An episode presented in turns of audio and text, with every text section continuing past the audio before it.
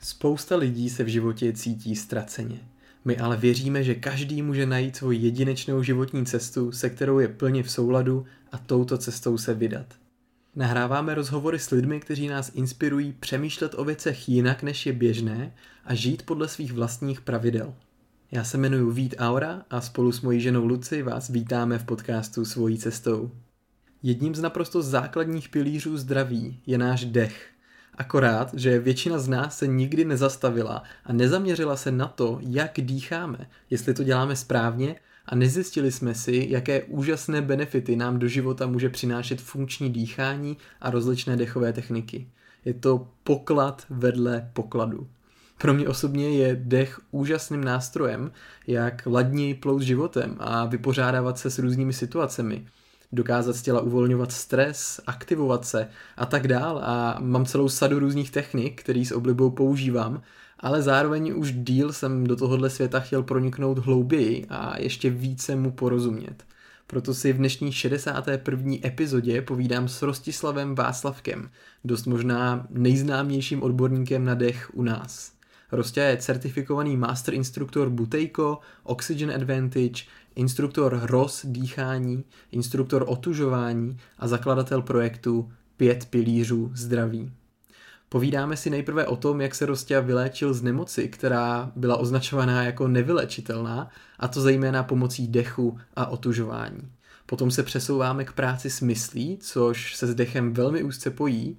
Bavíme se o egu, nehodnocení a úctě k sobě samým a poté se už noříme přímo do dechu a povídáme si o tom, proč a jak vůbec špatně dýcháme a co to má za nepříznivý vlivy na náš život. A naopak, co získáme jenom tím, že změníme svůj dech. Povídáme si o třech hlavních rámcích, na který se zaměřit a kde změnit svý navyklý chování. A to jsou rámce dýchání a pohybu, dýchání a mluvy a dýchání a spánku. Rostě taky představuje jedno účinný dechový cvičení pro sklidnění mysli, dává pár tipů k dýchání pro ženy a na závěr si povídáme i o tom, jak přistupovat k intenzivním dechovým praktikám, jako je třeba holotropní dýchání. Jestli jste doteď zkoušeli kvanta různých způsobů, jak si proměnit život, ale u něčeho jste nevydrželi dlouho nebo nepocítili takový efekt, tak myslím, že po doposlechnutí tohohle rozhovoru budete mít velkou chuť plně se oddat studiu dechu a toho, jak si s tímhle dokonalým nástrojem, který máme každý zdarma, kompletně upgradeovat kvalitu svého prožívání na tomhle světě. Jako vždycky, jestli se vám náš podcast líbí a přináší vám do života hodnotu, tak si zaklikněte jeho odběr, ohodnoťte ho a sdílejte ho s těmi, kterým může být přínosem. Přeju vám obohacující poslech. Tak, Rostě, ahoj, vítám tě v podcastu Svojí cestou. Moc díky, že jsi přijal pozvání, jsem se hodně těšil. Hm. Čau, čau, Vítku, ahoj, ahoj. Na Jo, jo, super, super. Hele, máme krásný témata před sebou. Ty jsi uh, odborník na dech, což je téma, který podle mě jako nejde neřešit v životě. Takže je, je dobrý se jim začít zabývat a za mě jako čím dřív, tím líp. A mně se líbí věta, kterou ty píšeš na svém webu, kterou jsem si tady připravil. A to je, že si myslíš, že největším problémem, proč lidi se sebou nechtějí nic udělat, je jejich pohodlí a neznalost. A tak i skrze tady ten podcast, tady ten rozhovor, tak bych rád právě jako vnesl mezi lidi třeba trošku víc znalostí i nějakých věcí, který, který zatím šly třeba kolem nich a nejsou si jich vědomi. Stejně tak pro mě to bude něco nového. Já se vždycky rád ptám na věci, které mě zajímají a nedělám to jenom jako pro ostatní, co by asi mohlo zajímat druhý. Takže se čistě jako ze svého zájmu budu ptát na věci i pro sebe. Dechem se, dechem se zabývám díl a mám připravenou řadu otázek, nicméně uvidíme, co, kam nás to všude pustí a kam se dostaneme. Těším se na to moc. Hmm, super. A co mě ještě, co ještě chci říct na začátek, co se mi hodně líbí, tak vlastně je tvoje propojování um, toho dechu s myslí, s nastavením mysli. To je něco, čím se hodně zabývám dlouhodobě, prostě se zabývám meditací a tím, jak si to ponastavovat v hlavě a tak dál. A ty si psal v jednom článku na webu ještě úryvek, který chci přečíst na začátek. Myšlenka je nástroj změny. Když je vhodně použita, pak změny pozitivní, v případě opačném ve stejné či větší míře negativní. Život se dá nicméně žít pouze v přítomnosti a ta přehlcenost A ta, pře- a ta v přehlcenosti neustálých myšlenek není dosažitelná, uchopitelná a tím je nedostupná pro většinu z nás. Proto je nutné pouze uchopit sebe sama, stát se pozorovatelem, nikoli hodnotícím, natož kritikem.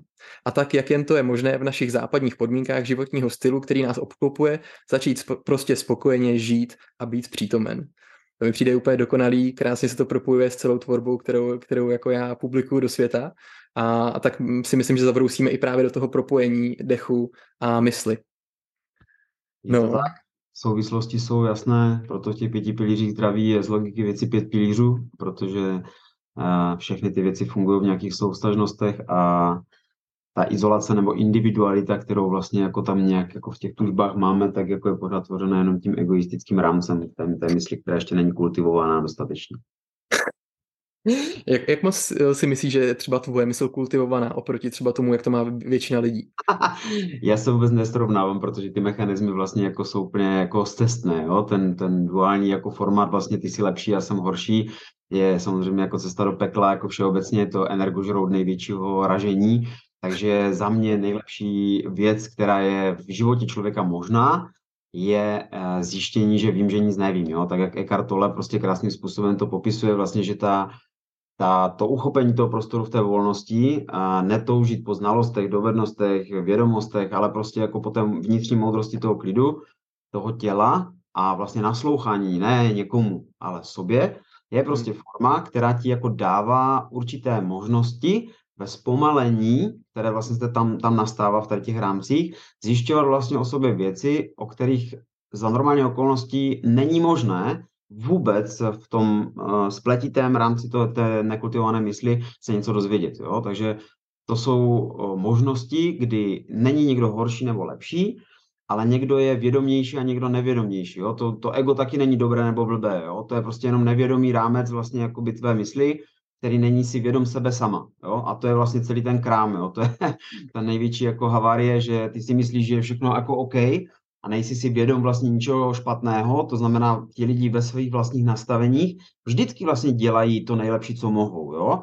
Myslí si, že to tak je, protože to tunelové vidění vlastně té nekultivované mysli ti neumožňují se podívat za oponu, jo, a to je vlastně jako tak zhruba ve zkratce, co by se o tom dalo říct. Takže vím, že nic nevím, není jako kliše, ale je to forma vití. Je to vlastně možnost, kdy ta forma najednou mizí a ty jako chápeš, že nepotřebuješ být šťastný nebo být nešťastný, stačí ti, že jsi. Jo? A to je vlastně jako ta věc, kdy ta jednoduchost, ta pokora, ta úcta, ten respekt vlastně k tomu prostoru, nejenom v sobě uvnitř, ale tím i navenek, vlastně dává možnost úplně jiné spokojenosti, té vnitřní svobody. Jo? To jsou vlastně takové jako super možnosti, které ti dávají jako možnost do toho, do toho těla vnašet i radost. Jo? Nejenom starost, jak se říká prostě, že se lidé, že jo, staráš se o sebe, že? To je jako takový jako, no tak se můžeš radovat o sebe, ne? Jako, jsou to takové jako možnosti. My používáme různé takové, víš, jako věci, kdy eh, ten, ta, ta západní společnost se chytá složitostí. Jo? Ta mysl nekultivovaná, která touží, touží po něčem víc, víc, víc, more, more, give me more, give me more. Tak hmm. furt je prostě jako ne, neukojená, tak já, jdeme prostě opačným směrem. Jo? Ta, v přírodě není nic složitého nikdy nebylo. Příroda je prostě jednoducho sama. Jo? A ten princip, pokud prostě tě uchopíš a do, té, do toho prostoru ho vneseš, tak i vevnitř, i vně se uvolní a uleví. OK, nádhera. Já nečekal jsem, že začneme tady s tím tématem. a, a zároveň bych do něj mohl jít do takové hloubky, že, že teď se nechci úplně jako totálně do toho ponořit. Vyvstává spousta různých otázek a je to úplně boží vlastně začít, začít se tady s tím životě zabývat. A mě, mě by zajímalo, kde tvoje cesta vlastně kultivování mysli začala, jak se to propojilo s dechem, jestli chceš pozdílet i třeba svůj příběh, um, ať už v krátkosti nebo, nebo v delší části, podle toho, jak to cítíš, tak teď je na to prostor. No, uh, já jsem vlastně jako 38 let svého života žil v naprostém nevědomí. Sebe sama vlastně mám hypokalemickou familiární svalovou periodickou obrnu, genetickou chorobu, kterou vlastně máme jako rodina jediná v České republice je to vlastně věc, která ti neumožňuje žít běžný život. V principu každého dne musíš brát nějakých 120 tablet draslíků, abys zůstal uh, při životě a to tělo nešlo do paralýzy, jo, kdy nepohneš takhle prstem, prostě potřebuješ draslík, jo, obrovské množství draslíků. Jo. Na buněčné úrovni příšně provované svalstvo nefunguje dobře, a je tam takzvaná sodnodraselná pumpa v těch buňkách, která prostě je posunutá o nějakou nanojednotku v neprospěch draslíku a ty buňky vlastně trpí paralýzou přebytkem sodíku v nich, jo? takhle ve zkratce by se to dalo říct. A toto znemožňuje vlastně žít přirozeně, jo? znemožňuje ti to žít intuitivně, protože vlastně pořád si uh, alert, pořád si v pohotovosti, aby se něco nestalo, aby prostě jako se nedostal do toho stavu, kdy vlastně se nepohneš, nikomu nezavoláš v noci, kdyby se ti to stalo, někde by zůstal sám. Když bys měl nehodu, no nedej bože, kdybys někam zapomněl ty léky si vzít, neměl u toho jídlo, protože je to sůl, takže pořád se staráš o to, abys měl dostatečné množství jídla, u toho to tělo přibírá samozřejmě obrovské množství jako váhově, protože potřebuješ velké množství porezního materiálu, aby ti to neroztrhalo střeva. A věci, které s tím vlastně souvisí, je rámec takový, jako že ten život není nikterak šťastný. No? Že vlastně jako si ve svém vlastním vězení a navíc vlastně si jako celý život říkáš, ty vole, jako proč zrovna já, jo? Proč jako prostě já? Ta, ten princip té obětí ti tam prostě znemožňuje vidět tu eh, věc jinak. No a já jsem se postupně vlastně dostával jako do samozřejmě sfér, kdy tady to bytí i v rodině, eh, my jsme všichni prostě měli přes 100 kilo, protože ty obrovské množství píškotů a rohlíku, toho porezního materiálu, které potřebuješ na ty prašky, ti dělá z života prostě peklo, i váhově. Samozřejmě tím pádem se máš strašně rád, jo. Takže ten vnitřní prostor je prázdný, není tam vlastně jako nikdo doma takzvaně, jo. Voláš tam na prázdno, protože tom těle nepřebývá žádná entita, která by mu dávala nějakou energii, není tam nikdo, stotožňuješ se s myšlenkama, které vlastně ti tvoří neschopnost se vymanit vlastně z toho vězení. A tady ten rámec šel tak daleko, že nejenom fyzicky, ve smyslu té hypokalemie to bylo v prdeli. Nejenom váhově, nejenom v rámci zánětu obrovského množství píštělí a různých vlastně věcí, které v těch dysfunkcích se v tom těle fyzicky už projevovaly. To znamená, teď už víš a víme, že jako když už je fyzický stav těla katastrofální, tak už dlouhodobě je ten psychický prostě v prdeli, jo? ta mentální prostě stránka, ta duševní stránka, ta duševní rovina je e, i ve smyslu imunity stěžejní a propojení té psychosomatiky a biochemie potom je jediná možnost, jak to, jak to vlastně zvrátit, jo, ten mechanismus. No a u mě to bylo v roce 2019, kdy jsem byl na večírku vlastně v tehdejšího zaměstnavatele eh, sportovní akademie, eh, kdy trenér eh, fotbalistů baníků Ostrava, respektive brankářů, mi tam jako sdělil, že se prostě noří do studené vody, do ledové vody, do ledu a že prostě jako je to super, já jsem nebyl schopen vůbec si představit cokoliv spojeno s ledem, s, jsem neschopen jít i do sauny, jako do bazénku. a on vypadal super, ten člověk byl prostě vyrovnaný, víš co, byl prostě jako v pohodě, měl klidový stav, mysli, těla, působil vyrovnaně, prostě všechno to jako nějak hrálo, víš. A v tom hmm. režimu vlastně tehdejšího stavu kdy mi nehrálo jako nic, nefungovalo vůbec nic, eh, člověk byl energeticky na dně, nefungovalo to ani ve vztazích, nikde, všechno to bylo prostě rozsypané, jak domeček z karet. A tak jsem si říkal, co bys asi tak dost tím mohl ztratit, jo, jako tím, že bys to prostě zkusil. A to byl základní vlastně moment, já to nikomu nedoporučuju, co teďka řeknu, jo, chraň pambu, uh, protože už vím, že je dobré to dělat nějak. Na druhé straně, díky tomu, že jsem to udělal tak, jak jsem to udělal, tak došlo vlastně k mechanismům, o kterých vlastně se teďka bavil na které se ptal, a to je, ta, to je ta úplná změna, kdy já jsem se v únoru prostě v naprosté kose eh, vydal do Beskyt, do Satinského vodopádu, což je jako úžasné místo, které mi dalo tu možnost, teď ta představa, že nevlezeš ani do sauny do bazénku, a když v únoru někam prostě do vodopádu prostě Satinského, já jsem tam šel umřít, jako reálně, prostě jako já jsem byl rozhodnutý, fakt ten stav byl takový, že mi to bylo jedno. Bylo by to, hmm. tak říká Mark Manson, že je důmyslné umění mít věci u prdele, tak to je fakt velmi důmyslné umění. Jo? To je jako velmi důležitý akt, který vlastně jako všechno, jako lidi hodnotí, víš, ty slova, jako tu sprostotu nějakou ve slovech, ale tam není vůbec žádná síla. Síla je v tom nonverbálu pod tím. A právě lidi, kteří už jsou svobodní a jsou schopni vlastně to nehodnotit, ale jenom vnímat ten podtext pod těmi slovy, tak jsou potom jako schopni rozeznat i, ten, i ty rozdíly reálné v dopadu na ně. No a tam eh, se, se událo, že, jo, že jsem se prostě jako fakt uvolnil jsem to, nechal jsem to být, vyřval jsem všechno, co si dokážeš představit, protože to nebylo jako, že víš, jako zenový mistr a, a teď to tam jako uložíš, ne. to bylo jako, to bylo strašné. To bylo strašné, jako jo.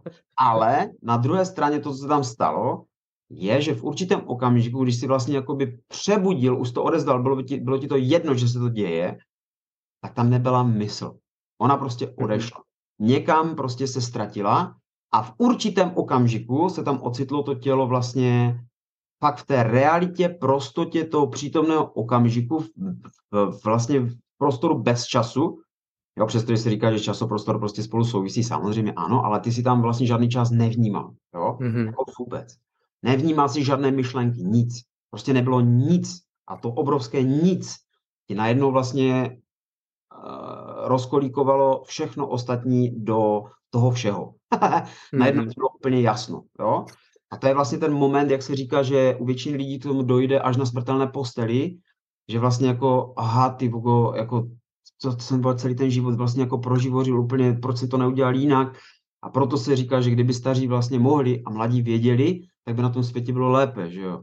jo ale hmm. jelikož prostě to tak není, tak valná většina lidí během toho života se takzvaně neprobudí, neprozře, jo? nemají tu zkušenost vlastně, která, já už jsem z díky pochopil, že ta hypoklamie není problém, a že to je obrovský dár. Teďka mi pomáhá prostě jako v tom testování na věce, které zdravý člověk nemůže. Jo? Dělám prostě se sebou různé, jako třeba teďka poslední dýchanek s kyselinou mléčnou, jak jsme tam byli i neexistenci v těle. Jo? Prostě jako jsou to, jsou to možnosti toho, jako zkoumání a, a zacházení se sebou samozřejmě v ústě principu toho, co ti ta příroda dala, u mě je to hypoklemická obrna, a ty možnosti, jak s tím pracovat, je, jsou, jsou, jsou neskutečné jo? a umožňují ti uh, zjistit, že i genetické onemocnění je zvratitelné. Jo? Že vlastně mm-hmm. toto je možné takzvaným epigenetickým přístupem změnit z principy chování se k sobě, že změníš chování. A jedním ze základních chování nejčastěji zadané dýchání, z logiky mm-hmm. To, to, co opomíjí 99,9% lidí, protože to berou jako nějaký automat, jo? A když už to dělají, tak to dělají v nějakých jako uh, buď hyperventilačních formách a la Wim Hof, nebo v mhm. nějakých relaxačních formách a nějaké meditační techniky, ale to, že tam existuje obrovský biochemický rámec funkčního dýchání, který ti dává energii na buněčné úrovni, anebo ne, a ty hmm. si potom v prdeli, jak Baťa s dřevakama prostě furt a energeticky strádáš, blbě spíš, špatně se ti stává, přes den prostě si unavený a, a myslíš si, že to nějakýma bylinkama a nějakýma prostě jako doplňkama e, jako, jako doplníš, jak, kudy, když ten buněčný prostor nemá kyslík, jo? to prostě nejde, jo? A potom ti nějaký jouda jako navykládá prostě, že jako kyslík přijmeš jako tak, že se nadechneš víc. Jo? Takže se podívat prostě na bor efekt, základní proces, který se děje v krvi a tam zjistíš, že pokud prostě tam toho narveš tunu, tak samozřejmě se nedostane do těch buněk nic. Ty sice hmm. saturaci kyslíku máš v krvi 100%, ale v buňkách je prázdno. Tam neprobíhá žádné buněčné dýchání a ty netvoříš žádnou energii. Jo? To jsou vlastně věci, které lidi vůbec netuší a samozřejmě to je zase v pořádku. Jo, prostě jako ten člověk buď si na sebe v životě čas udělá a nějakým způsobem se začne o sebe zajímat, no a nebo ne. A pak nemůže nadávat, že je v řitěj, jo? že prostě jako nemá energii, že mu špatně, že nemá na zaplacení, protože si ještě nevším, že prostě ten mamon, který tam jako jede v tom objemu, se ještě nezastavil. Jo? wow, yes, hele, toho je, toho je spousta. Jo. Ne, ale, ale ještě, ještě než se dáme do toho dechu, který mě extrémně zajímá, tak ještě půjdu o pár věc, možná desítek věc zpátky. K tomu momentu u toho vodopádu, kdy si říkal, že vlastně skrz to, jak ses úplně vyprázdnil v tu chvíli, vykřičel všechno a, a spočinul v tom, vlastně v tom úplném prázdnu, tak se všechno ano. začalo jako přeskládávat. Tak jestli ještě bys tady o tom něco mohl říct, jako jak, jak tady to probíhalo, jak, aby, hm, abys to šlo líp představit. Uh, tam je vlastně jako slova o tom okamžiku samotném jsou vlastně jako zbytečná. Jo? To vlastně jako slovy vyjadřit není možné, jo? nijak. Jo? Ale to, co se vlastně jako dělo potom, Eh, bylo jasné, jako tak, jak víš, jak, jak lidi vlastně hledají smysl svého života, jo? že hledáš, že furt jako nevíš, jako jestli jako teda máš talent na tady toto, anebo by tě bavilo tady toto, anebo bys mohl dělat tady v tomhle, anebo prostě jako co ještě bych jako seberozvojově jako mohl pro sebe udělat, protože tam jsou taky hledači, jo, v tom seberozvoji to je taky v prdeli, jo, to je prostě jako sféra, kde spoustu lidí vlastně furt jenom hledá a zkouší nové, nové, nové, místo toho, aby se vracela k tisíc let starým prostě jasným přírodním mechanismům, které tady jsou a ti lidi prostě jenom nevidí, jsou slepí, hluší, jo. Takže tady vlastně u tohoto, ten základní element bylo, že ti to došlo. Mm-hmm. Došlo ti, že tam všechno je tom těle, vevnitř, že tam všechno je. Akorát tam prostě 38 roku nikdo neměl čas se podívat. Nikdo. Jo? A to, když ti dojde, tak najednou všechny ty ostatní věci ti začnou být prostě uprdele. Protože pokud se dostaneš ve svém vlastním životě do centra vlastně zájmu, a ne z hlediska sobectví, jo, že najednou se na ostatní vykašleš, ale z hlediska úcty, respektu prostě jako k tomu prostoru vevnitř, kultivuješ prostě se, svůj vlastní život, jsi v centrále, v ose vlastně toho, toho života, kdo by jiný tam asi měl být, jako z logiky věci, jo? Když stáváš se sebou, žiješ se sebou 24 hodin denně, kdo jiný jako by tam asi měl být, tak potom najednou, pokud uvnitř vytvoříš vlastně sféru nějaké úcty a respektu, tak samozřejmě, jelikož už sobě neděláš ty hrozné věci, které jsi dělal předtím, které třeba u mě byly, že já jsem aj kuřil, tam jsem si zašel zakalit někde, rozumíš, chlastal jsem, protože jsem se měl strašně rád, že? Takže samozřejmě to ti jako dává krásně ty závislostní akty, ti to tam jako prostřednictvím dopomínového centra dávají jasně najevo, jak tam lítáš na té horské dráze. A tady ty věci vlastně už najednou tě opustí sami. Jo? To není o tom, že já jsem se rozhodl třeba, že už nebudu kouřit a nebudu prostě pít alkohol, protože prostě jako musím být abstinent. Jo? To není žádné řešení. To bys byl ve vězení dál. Tam prostě to dojde, že už nejsi mentální popelnice, že prostě jako už se dokážeš nasytit sebou sama, pobavit se sebou sama a dýchání třeba, když děláme třeba dechou fuzi univerza, eh, spektrum vlastně rozšířeného vědomí skrze sebe sama a šišinku mozku a vlastně DMT, tak jsou to věci, kdy vlastně jako se znáš, že jako nic takového zvenku prostě už nepotřebuješ, jo. Tady ty mm-hmm. věci jsou naprosto nepotřebné a v ten moment ti jako dojde, že pokud nejlepším produktem světa si ty sám, no tak jako what's go? O co tady kráč? Začneš kultivovat, začneš se věnovat sobě sama, protože přijdeš na to, že ten prostor tam je, akorát ho neviděl, a potom se najednou kultivují i ty vztahy na venek. Protože mm-hmm. samozřejmě, pokud tu úctu máš k sobě, tak už nikdy nebudeš nikoho prostě jako e, zraňovat, protože už to neděláš sobě. Zraňuješ lidi a chováš se k ním jak hajzl, jenom v momentě, kdy se takhle chováš k sobě vevnitř, jo? Jenom tehdy to dokážeš. Pokud už prostě jako to v sobě nemáš, tak to nikdy už nebudeš dělat, dělat nikomu ani, ani na venek. Jo? Ten vnitřní prostor krásným způsobem zrcadlí i ten vnější. A pokud ten problém máš, tak samozřejmě ti to ti lidé kteří ještě nějakým způsobem ti potřebují udělat ty zrcadla toho nevyřešeného vevnitř, tak se ti v tom životě ještě budou objevovat. Až si to v sobě vyřešíš, tak oni sami odejdou. Protože samozřejmě už tě nebudou mít na co lapit, už tě manipulační nebudou mít schopni jako vzít tu tvoji energii, nevtáhnout tě do těch konfliktů, no tak půjdou někam, kde to člověka vtáhnou, když tobě už na tebe už paky nemají. Jo? A tak to jednoduše může fungovat. Já neříkám, že to je prostě všechno pravda. Je to úhel pohledu to je zase další věc, že když nelpíš na vlastní pravdě, tak jsi nejvíc svobodný člověk na světě. No jo, to zní jako dobrá rada. Eh, mně přijde důležité, co jsi říkal, že vlastně v, u toho vodopádu, že to nebylo jenom se k něčemu jako promyslet a že ta změna nebyla o tom, že jsi jako něco přenastavil v hlavě, ale že jsi to vlastně prožil bytostně z, toho, z tohohle místa no, nějakého jako uvědomění, to začalo vycházet. Nemůžeš jako rozhodnout Přesně. jako na, na principu ega, že hej, tak teďka jo. to bude jinak. Jo, jako můžeš, jo, to můžeš udělat, ale jako není to k ničemu, jo. Pokud vědomý hmm. stav prostě zabírá nějakých 5% tvého já a po tvoje podvědomí nějakých 95% vlastně tvých programů, které si nahráváš po celý život, nejvíce samozřejmě do zhruba 7 let věku, tak, se, tak potom pochopíš, že vlastně spoustu věcí, včetně dýchání jo, a dalších vlastně trávení a dalších jako mechanismů, které tam jsou, tak nemají zmysly nic společného. Mm-hmm. Ona je neovládá. Ona do nich prostě akorát kecá blbě, bo o nich ví úplně kulové, tak prostě pořád se ptá, jak, jak, jak šuslá prostě do hlavy a potřebuje pořád vědět, vědět víc. Jo. Místo toho, aby tomu tělu dala pokoj, konečně ho nechal prostě v tom klidu žít a být a jenom nějakým způsobem kultivovaním, uh, kultivováním té, toho prostoru té mysli pomáhala potom a je, aby byla nápomocna vlastně té biochemii toho těla, tak uh, jenom do toho žvatla. Jo. Kdyby tvoje mysl ovládala tvé dýchání, tak si za pět minut mrtvý.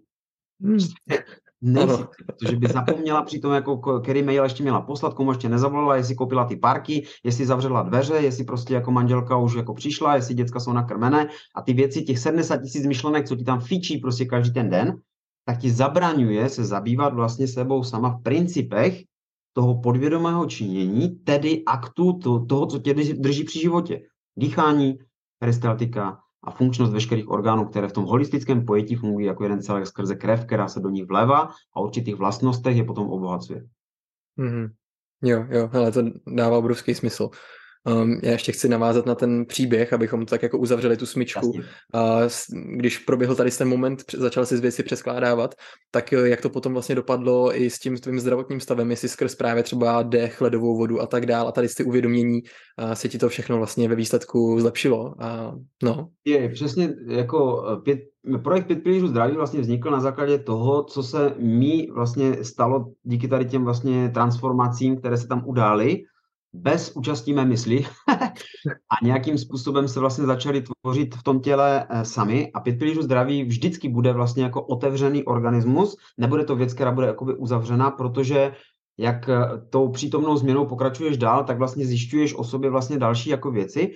A proto už tehdy na tom začátku, když já jsem začal pracovat vlastně, eh, samozřejmě já jsem u toho studené vody byl účasten výmova, jako výmovova dýchání a tak dále, tam ale Víme, že to je z části pohádka, biochemicky to nefunguje úplně dobře dlouhodobě, ale nebudu ho nikdy hanit, protože nebýt jeho, když jsem se s ním setkal minulý rok na Kalere, zaměli jsme hodinu a půl spolu rozhovor, tak uh, vlastně jsem mu vysekl velký respekt a úctu a nebyl jsem jako v polemice o tom, kdo má pravdu, protože je to jedno. Jo? Když si uvědomíš, jak to v, tom, v té přírodě funguje, tak je úplně jedno, kdo má pravdu, protože nebýt vlastně jeho části pucle, že mě vnesl vůbec do té eh, problematiky mm-hmm. studené vody a dechu jako takového, tak já bych se potom nedostal ani k master instruktorství Oxygen Advantage, master instruktorství Butejko, nezaložil bych prostě rozdýchání, ten systém, který teďka obsahuje ty moje dechové fúze, které jsem postupně vyvinul po spojováním těch rázových, funkčních, relaxačních technik do nových rámců. A to jsou vlastně věci, které způsobily, že potom tímto volným způsobem propojení psychosomatiky a biochemie, to znamená, řekněme toho duševna a rácia, dohromady v jedno, kdy už se to v tom těle nehádalo, najednou vznikl hmm. rovnovážný vlastně prostor, takzvaná homeostáze, a ta ti na oboničné úrovni umožnila, že vlastně ta hypokalémie ustoupila jakože úplně. To znamená, ze 120 tablet vlastně půl roku nebylo postupně nic. Že já jsem to úplně přestal brát. Jo.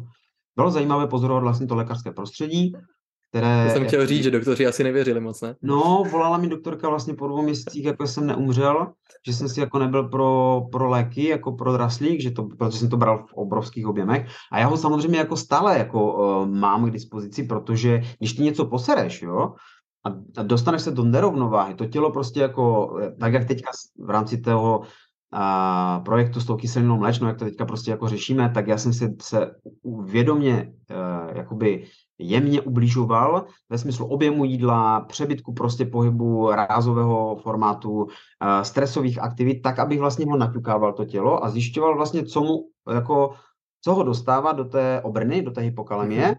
a tím pádem měl ty mechanismy, jakým způsobem to zvrátit, jo? jak vlastně pracovat s tím tělem, tak, aby vlastně si věděl, co u toho jiného člověka, běžného, dejme tomu, říkáme mu normální člověk, pomůže třeba v mechanismech, když ho něco bolí, když má nějakou svalovou slabost, když má nějaké prostě bolestivosti, křeče, má nějaké únavové syndromy a tak dále, tak jak je vlastně jako jednoduše může vlastně díky sobě sama zvrátit. A výsledkem mm-hmm. tedy bylo, že když já jsem s tou doktorkou mluvil, tak jsem mi řekl, že vlastně ten draslík neberu a teďka jako bys jako řekl, že jako by jako člověk čekal, že ty vole, jak jste to jako prostě, jako, jo, to je genetická choroba, to prostě nejde, ne? Přece jako, jako to spadá do 2% jako nevylečitelných jako nemocí, které není možné vyřešit. No a tam bylo, aha, aha, tak jo, tak fajn, tak, tak se mi ty pěkně a naskle. A hotové, jo? A tam si vlastně přišel na to, že to je každému uprdele, jo? Uh-huh. Prostě jako děláš to nebo ono. A to byla jako nejlepší zase věc, ne? Jako víš, že normálně jako, no tak to je teda v tak nikoho to nezajímalo, jo? Ale tam právě ti došlo, že tak to je správně že to nikoho nezajímá, protože tebe to má zajímat a to má stačit. Mm-hmm. Jo? Mm-hmm. A díky tomu, že ti došlo, že to má stačit, tak potom si najednou získával obrovské množství energie pro sebe, protože se neměl potřebu z toho deficitu sdílet furt dalek dežo. A to načerpání té energie umožnilo vlastně se zasytit doplna, naprosto to tělo vlastně osvobodit a dát potom možnost z přebytku, až si věděl té energie, až si měl více, dávat do toho prostoru dál. A to je mhm. vlastně ten princip pošli to dál, který vlastně jsem uvedl v chod zhruba před dvěma lety a pořád vlastně to, to jede vlastně už díky těm lidem samo, dělá si to svoji energii. Uh, Albatros nás oslovil vlastně na napsání knihy, že jo, která teďka v září se bude vydávat, takže tam ty principy vlastně spolupráce už se spoustou jako vrcholových sportovců a tak dále, jako je Jirka Procházka, MMA fighter, jako je Alena hmm. Konečná, prostě mistrně světa ve freedivingu a další vlastně uh, lidé, kteří už jsou schopni se pozastavit i v tom vrcholovém sportu všimnout si sebe sama a udělat to třeba jinak. Mm-hmm. Jo? Že vlastně mm-hmm. jako není nastaven ten člověk už jenom na ten jako výkon, do nekonečná výkon, který to tělo devastuje a v 25 prostě nebo v 30 tě potom kopnou do prdele prostě a řeknou, hele další, ty už ne, moc energie nemáš. A na je tam to vědomí navíc. se o sebe hmm. starý, protože jsme tě zdevastovali, ale tak jako, eh, co se dá dělat, tak už se o sebe postarej sám. Takže ty, ty principy mohou být jiné, ta funkčnost vlastně té práce, ta kooperace pohybu a dechu může dát na té buněčné úrovni úplně nový náhled vlastně do té problematiky, jak se o sebe starat. No a bez těch lidí to nejde, jo? Takže hmm. já to dělám jako formou povědomí, protože jak jsme se spolu bavili, tak vlastně ty možnosti eh, u lidí, kde už vnímám, že to jako je zdravé, že to má smysl i třeba formou podcastu, tak dělám formu povědomí o funkčních mechanismech. Ne, aby jako člověk uzurpoval energii prostě pro sebe, protože zase, když to uděláš, tak ten objem tě zahltí, prostě zničí mm-hmm. tě. Jo? Ale pokud už chápeš, že ta energie může volně prostupovat skrze změny kvality života těch lidí samotných, mm-hmm. a oni to potom svou vlastní změnou v praxi pošlou dál, pak to dává smysl a tebe to nezahlcuje. Je to takový, že jsi jako jedním dílkem z té skládačky a nepovažuješ přesně, se vlastně za celou přesně, skládačku. Přesně, jste všichni na jedné úrovni, jo? Není žádná hierarchie, jo? V přírodě taky prostě jako všechno zapadá do sebe jako puzzle, jo? Jako puzzle prostě. Přesně. Jo, jo. A to je, to je pro mysl naprosto jako nepochopitelný, že vlastně v každém momentu se všechno naprosto harmonicky skládá pro jako nejvyšší dobro vlastně celku, ale, ale ty to v té jako svý nějaký egoistický vidění světa nedokážeš spatřit, jo, a vidíš, že tobě se děje třeba nějaká nedobrost, a, která ve výsledku stejně, když se na to podíváš zpětně, tak prostě mu tam musela být, protože to jinak by se nestala, že jo, kdyby to nemělo být. Jo, a byl to zase součást prostě toho té cesty, no.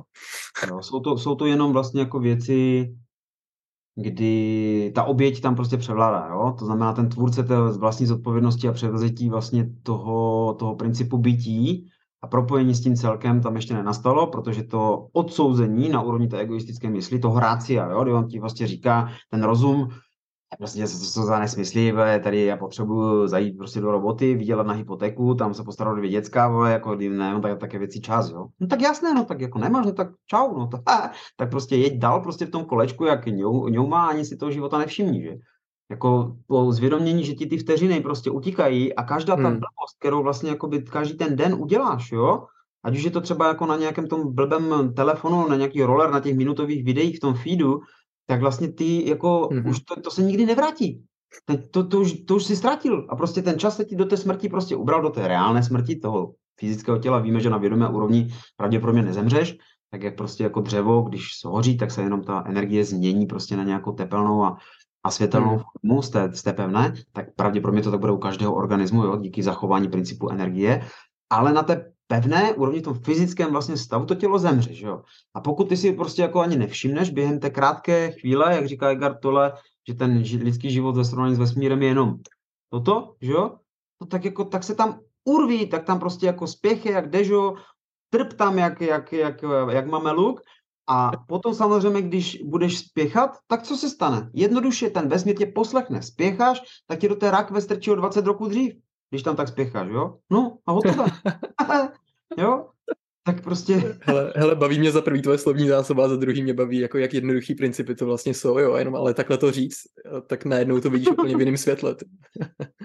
no, jo, tak, to, jako, to... Tak, tak se to dá jako chápat, víš co, že prostě eh, nám třeba taky jako, víš, jako spoustu lidí říkalo, třeba i v té knížce, jo, nebo jako v různých společnostech, kde si mě zvou, jako že no dobré se nějak jako, víš, jako projevovat nějak to, a proč, jako, No komu, jako na, na koho mám jako dělat dojem, víš, jako tak, to zvědomění, jako jo, když jako sedneš na chvilku a uvědomíš si, že jako prostě třeba se nějak jako líčíš a nějak, abys vypadal na venek, víš, abys jako mluvil nějak, potom si jako řekneš, ty vole, komu vlastně jako teda, jako mám zahrát tu roli, tak abych jako na něho jako, jako udělal nějakou, jako že, hm, tak teď to udělal dobře, ty jsi jako fakt fajný kluk. Jo? A přijdeš na to, že vlastně jako nic takového není, že ti to jenom to choré ego prostě furt jako střílí, ty role ti tam vytváří, abys jako vypadal nějak jako dostatečně dobře. Aby jako ti někdo jako řekl, hele, jako ty jsi fajný kluk. A potom zajdeš dom, řekneš ty vole, no, jako jsem tam jako řekl, jako úplně ne, jako jak ty, takový, jaký jsem. Vzalo ti to obrovské množství energie, protože mhm. samozřejmě ty masky ti prostě berou jako, jako dardu, že? A navíc si furt lžeš do kapsy a v momentě, kdy si lžeš do kapsy, tak samozřejmě ztracíš sám a ta tam vnitřní nikdy nepřijde. Nikdy. Hmm. To se, to se nestane, jo? Protože hmm. podvádíš sebe sama. A to, když nepochopíš, tak Jako můžeš tak žít, že? Ale Jo, jako jo, to, že jasně, no. nebude dobře, je celkem logické.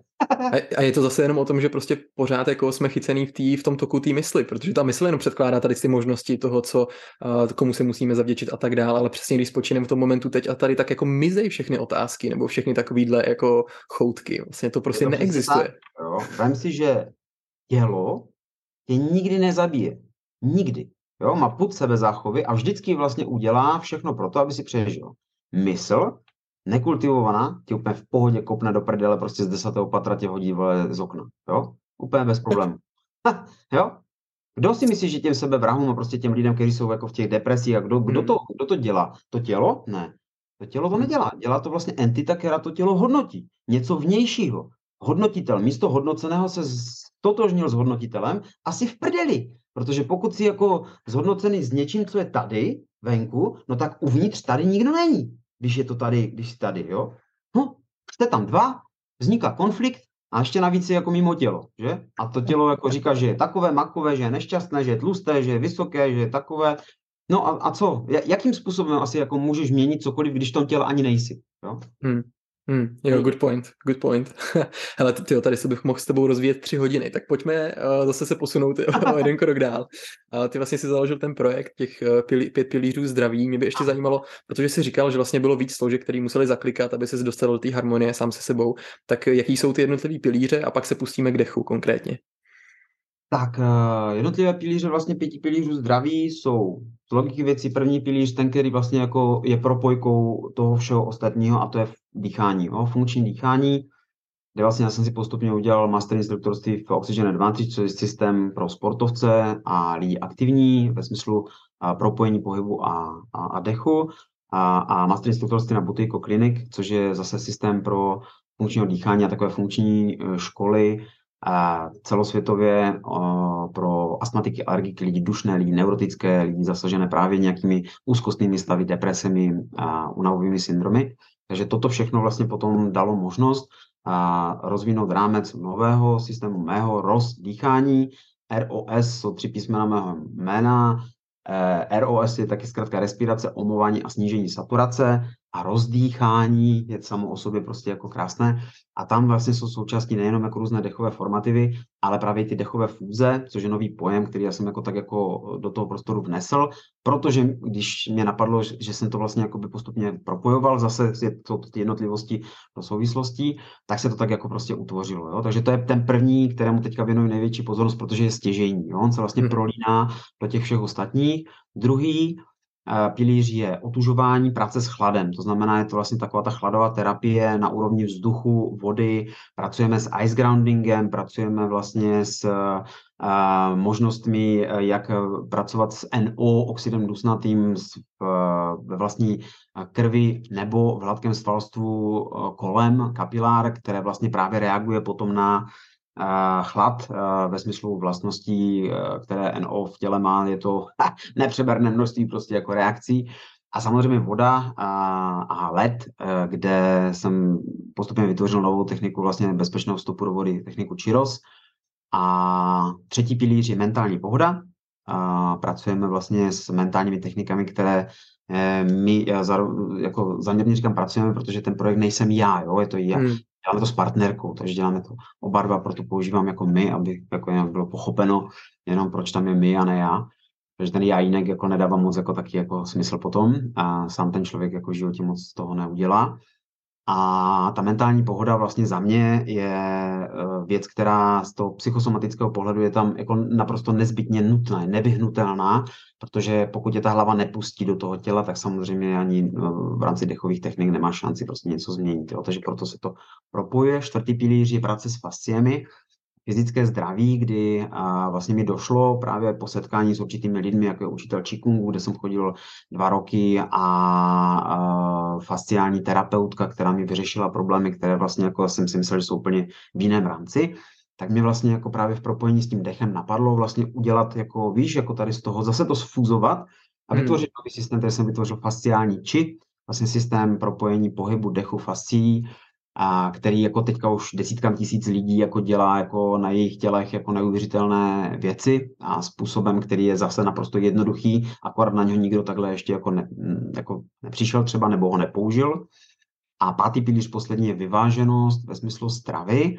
A zase je to jenom o tom, že nejdeme do žádných, jako víš, jako omezování, ale je to jenom, že se zaprvé vracíš k pestrosti, střídmosti, eh, sezónnosti, lokálnosti a takové té normálnosti, obyčejnosti jedno eh, složkových potravin a mm-hmm. do toho vnáším takové ty mechanismy, jak je v přírodě někdy dostatek a někdy nedostatek, tak vlastně půstování, ale režimem vlastně jako velmi zdravého formátu, kde ti ta energie roste, jo, u toho půstování, takže spoustu lidí jako je moderních, víš, spoustu způsobů, jak to dělat, ale většina lidí potom stejně jako otužování nebo saunování stráda, jsou unavení a myslí, že to tak má být. Nemá. Tady ty mechanismy prostě ti mají přinášet obrovské množství energie, pokud probíhají správně, pokud na hormonální úrovni se zacházíš tak, jak máš, pracuješ třeba s hormonem grelinem, prostě hormonem hladu způsobem, který dává smysl, pracuješ s ketózou způsobem, který dává smysl, tak ti potom samozřejmě ta energie roste, jo, když to děláš dobře. Když to děláš blbě, jdeš do hladovky a jako nějak tomu tělu bude okolo, nemáš, nemáš jak moc prospět. Hmm. Takže to je těch pět pilířů vlastně zdraví. Jo, krásná synergie. Dávat... Funkční dýchání, hmm. otužování, mentální nastavení, práce s fasciemi a vyváženost ve stravě. Boží. Boží, krásný systém. Gratuluju. Hezky vymyšlený. Děkuju. Stejně, stejně tak i vám. Máte to taky jako moc, moc, moc pěkné. díky, díky. Ale pověnujeme se teda prvnímu pilíři. A I tím, že se mu věnuješ vlastně teď nejaktivnější a je to takový velký základ. A mě by zajímalo, co je vůbec ten základní průšvih toho, proč, co jsme se jako naučili za špatný návyky, který nám hatějí to, abychom jim prostě přirozeně jako správně dýchali vlastně. Kombinace dvou věcí. Vnitřní stres a hyperventilace. Jo, to je vlastně jako záhuba funkčnosti a, a komfort ještě do toho, jo. Takže ta třetí jako, to znamená, člověk je líný, eh, je ve stresu, jo, chronicitě, v stresu, to znamená hormonálně je ta krev pořád vlastně v eh, takovém alert stavu, kdy tam ten kortizol prostě jako hraje takovou, hra, takovou neúplně dobrou roli, kdy ti pozastavuje me, eh, metabolické reakce, pozastavuje obrany schopnost organismu, člověk tloustne, je nemocný, je unavený ale do toho ty vlastně ještě navíc vnášíš prostor nepochopení, kooperace dechu a pohybu dechu a řeči, dechu a spánku a vlastně zamezuješ distribuci kyslíku z toho prostoru krve do prostoru buněk. Jo? Vysvětlím jednoduše. Člověk neznalý sebe sama a samozřejmě zase je to v pořádku, protože nemá odkud to zjistit, pokud si ještě nevším, si myslí, že vlastně dýchání je problematika dvou plynů, kyslíku a CO2 a že je to vlastně buď z nosu nebo z pusy, prostě do plíc a hotové. To je jako všechno, co víš, jo, a že kyslík je dobrý a že CO2 je na hovno, jo, to jsou ještě jako věci, jako které taky jako se jako ještě ví, jo. No a, a, a víc se vlastně neví, jo, a to jako má stačit, že. Bohužel jako o moc víc se neví ani v té lékařské a vědecké obci, což je jako velká škoda, protože samozřejmě, a, když si vemeš, že dýchání je základní vlastně segment bytí v principu života a bez něho vlastně bys tady jako jediného nepřežil prostě ani pět minut, tak a nikdy se nemůže vypnout, jo? nebo jako může, ale pak máš papá, že jo? A, a proto je dobré si jako zvědomit, že dýchání není vůbec o tom, že je to jako nos a cesta do plic, ale že je to, samozřejmě pomíjím už dýchání ústy, to je samo o sobě jako nesmysl, jako dýchat ústy je asi stejná blbost jako jíst nosem, jo? je to prostě jako stejná kravina, ve smyslu funkčnosti, takže jako nedoporučuji nikomu dýchat ústy a pokud e, rozporujete, nebo vaše mysl rozporuje, e, že to prostě jako u pohybu nebo u nějakých jako věcí jako nejde, že musíte dýchat ústy, tak e, vám v Ostravě se říká takové krásné pořekadlo, že nejde akorát malé děcko a zdechla kráva, jinak jde všecko. A proto je fajn si uvědomit, že tady ty mechanismy jsou jenom dysfunkce těla, a všechno je udýchatelné nosem, kromě 90% výkonu vrcholového sportovce, kde už to biomechanicky ani fyziologicky nejde. Jo? Ale tam nikdo nejsme jo? v tady těch výkonech, jenom o to ego tě uvádí do stavu, že chce něco, ale ty na to prostě vůbec dechový aparát nemáš nastaven. Jo? Ty to jenom chceš. A proto to nemáš. Jo? Co chceš, tak samozřejmě nemáš. A to, co vlastně v tom dýchání funguje, je jednoduchá záležitost. Nos má 25% prostoru vně hlavy a 75% vlastně ústrojí nosu je uvnitř hlavy. Jo? Filtruje, zvlhčuje, eh, dezinfikuje, eh, ohřívá, prostě má asi 30 základních funkcí. Oproti tomu v ústech není žádná. Jo? Ústa vlastně jsou primárně spojena s trávicím traktem, nikoli s dýchacím aparatem, proto má funkčnost vlastně ve smyslu chuťových a dalších jako věcí spojených eh, s trávením, s polikáním, s jezením, pitím, nikoli s dýcháním. A u té cesty vlastně z nosu do plic je to začátek, jo? To je naprostý začátek, kde se v podstatě ještě nic kouzelného moc jako neděje, jo? Kouzlo se začíná vlastně dít v momentě, kdy vlastně přes plicní sklípky, takzvanou difuzí, vlastně projde kyslík do krve, nasedne tam na protein hemoglobinu a ve 125 tisících kilometrech kapilár, což je vlastně prostor, který v sobě máš, to je třikrát kolem rovníku, jo? tolik vlastně žil, cév, kapilár v sobě máš, jo? prostě jako neskutečná záležitost, tak ti vlastně jako putuje, jo, tou krví, vlastně na, je, představ si, že ten, že ten hemoglobin je vlastně vláček, do toho vlastně jsou nasazené ty molekuly toho kyslíku jako náklad, je to zboží a to nějakým způsobem putuje po té krvi, jo saturaci, to znamená nasycení tím kyslíkem v té krvi 95 až 98% Jinými slovy, ta krev je furt prostě plná kyslíku, jo? je ho tam prostě mega, je ho tam mrtě. Akorát, že problém je v tom, že v té krvi ti zatím ten kyslík je úplně k ničemu, pokud ty z té krve ten kyslík nedostaneš do buněk. Mm-hmm. To dostaneš jenom za určitých podmínek, které rozhodně nesouvisí s hyperventilačním dýcháním, tedy s vysokoobjemovým dýcháním. Proto když, já to zase vysvětlím, ať to pochopí i laik, když budeš mít čtyři řízky a nažereš se prostě tak, že už ti ten čtvrtý poleze prostě z krku, tak víš, že ten patý prostě nemáš sníst, protože máš 100% nasycení, jo? Že by se prostě poblil, jo? když máš prostě čtyři piva, vychlastáš je prostě na ex, tak to páté, pokud už slyšíš, jako, že ti to tu bubla prostě v hlavě, už do sebe taky neliješ si po 100%, jo? Ale když máš v krvi za normálních okolností 98% kyslíku a tady tyto dva, dva nádechy vysokoobjemově, už když by si vzal oximetr a změřil si saturaci, tak ti ukáže, že máš 100%. Jinými slovy, že si 100% nasycený kyslíkem v krvi. Nejde už víc.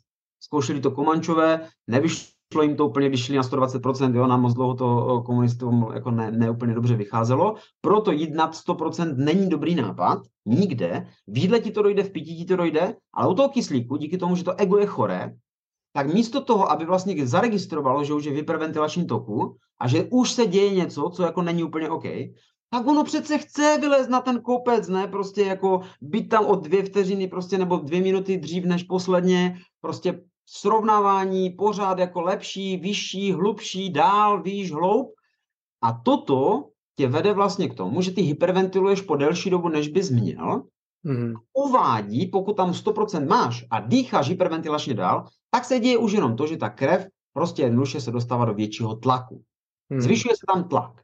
Zvýšením tlaku se ta molekula kyslíku přilepí na ten protein hemoglobinu, vznikne tam takzvaná afinita neboli přilnavost a tudíž díky vyššímu tlaku v té krvi, než je v mezibuněčném prostoru, není možné, aby ta molekula toho kyslíku se dostala z té krve ven, cestovala do té buňky a tu buňku okysličila. V buňce bez kyslíku nemůže proběhnout takzvané buněčné dýchání. Buněčné dýchání má základní čtyři fáze ve všech buňkách tvého těla. Jo? Znamená, bez kyslíku ty prostě chcípneš. Není možné, abys tam jako nějakým způsobem na buněčné úrovni existoval a tvořil energii, když tam ten kyslík nebude. Jo? Krátkodobě je to možné v rámci anaerobní glykolízy, což je první fáze ze čtyř fází buněčného dýchání, kde se vytvoří ale jenom dvě molekuly ATP, ATP je adenozin trifosfat, mm. to znamená energetická jednotka tvého těla. A když ty vlastně hyperventiluješ, tak si 18 eh, teda v 18krát menším uh, projevu nebo 19krát menším projevu energie než u běžného funkčního dýchání. Protože když ten kyslík dostáváš z té krve do těch buněk, tak tvoříš ne jednu fázi buněčného dýchání, ale všechny čtyři a na konci toho buněčného řetězce, toho buněčného dýchání se vytvoří 38 molekul ATP místo dvou. Takže u hmm. hyperventilace si na dvou, u funkčního dýchání si na 38. Na, každé, na úrovni každé buňky. Jo? Takže toto si, když si jako selským rozumem spojíš, tak ti jako dojde asi, že tou hyperventilací jako nic moc jako dobrého tomu tělu nedáš. Pokud v tom budeš pokračovat, tak ten kyslík bude uzamčený v té krvi do těch buněk se nedostane a proto třeba potom u těch hyperventilačních technik řízených se vytváří takzvaný fight or flight efekt. To tělo se strašným způsobem stresuje, protože v těch buňkách je hovno a tak prostě vyšle mozku signály, že se děje něco, co prostě jako není úplně v pořádku.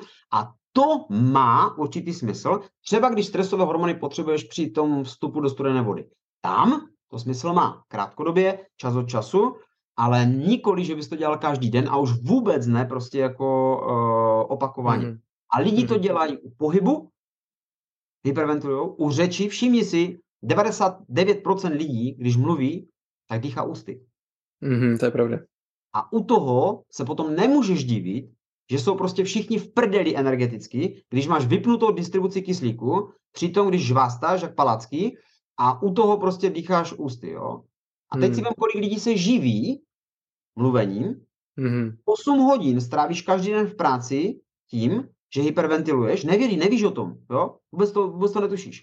Máš pozastavenou distribuci kyslíku, to tě uvádí do únavy, navíc toto chování zapisuješ do, mos- do mozku, tak pomocí neuroplasticity v mozku to, to, ten stav dlouhodobý to zapisuje do tvého podvědomí.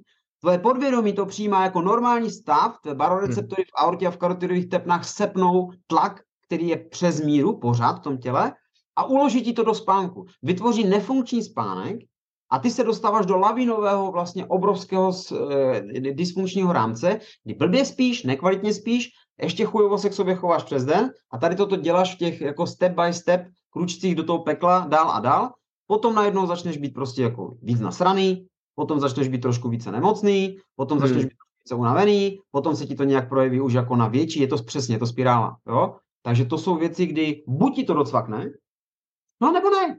A obě dvě jsou v pořádku, jo? Protože jako kecat tomu někomu, někomu jako druhému do toho je nesmysl, jo? Je to jako cesta do pekla jak pro tu první, tak pro tu druhou osobu. Nechávat ty druhé dělat to sami, tak jak to děláme v tom projektu pěti pilířů zdraví, kdy já jsem vnesl jasný impuls na začátku, že já nechci nikomu pomoct a nikdy nikomu pomoct nebudu, ani nebudu, nebudu pomáhat. Jo? Cílem a smyslem pěti pilířů zdraví je, aby si lidi uvědomili, že si mohou pomoct sobě samými, sebou sama. A že já můžu v těch dýcháncích, těch vysíláních, které jsou třeba na tom YouTube kanálu Rostislava Slek nebo na našem webu a tak dále, tak je můžu naťuknout, ale oni už to musí udělat sami. Prostě hmm. to jinak nejde. Bez té praxe není možné cokoliv prostě jako v tom hmm.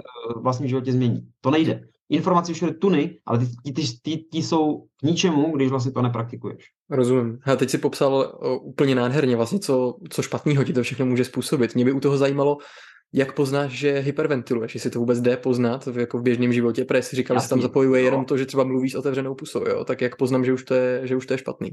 Poznáš to úplně jednoduše. Uh, za prvé, u toho mluvení jo, jsou tři rámce, vlastně tři základní oblasti, kde bys to měl jako změnit. Jo? Protože pokud si myslíš, že ti změní život nějaká technika, tak samozřejmě nezmění. Jo? Není, není jak. Jo? Ty musíš změnit první to prostředí kolem těch technik a potom do toho zoraného, připraveného záhonu toho těla vnést vlastně jako to, to semínko té techniky a to ti tam potom rozkvet. Když to tělo je v prdeli jako celek, tak samozřejmě tam nerozkvete nic. Jo? Takže v momentě, kdy ty si uvědomíš sféru dýchání a pohyb, dýchání a mluva, dýchání a spánek, tyto tři mm-hmm. základní vlastně sféry, kde změníš to chování k sobě, to znamená, ty tam ne, nevneseš nic dalšího, jo? To znamená argument, že nemám čas, nemá místo. Protože ty prostě chodit musíš. Akorát to mhm. propojíš s dýcháním funkčně.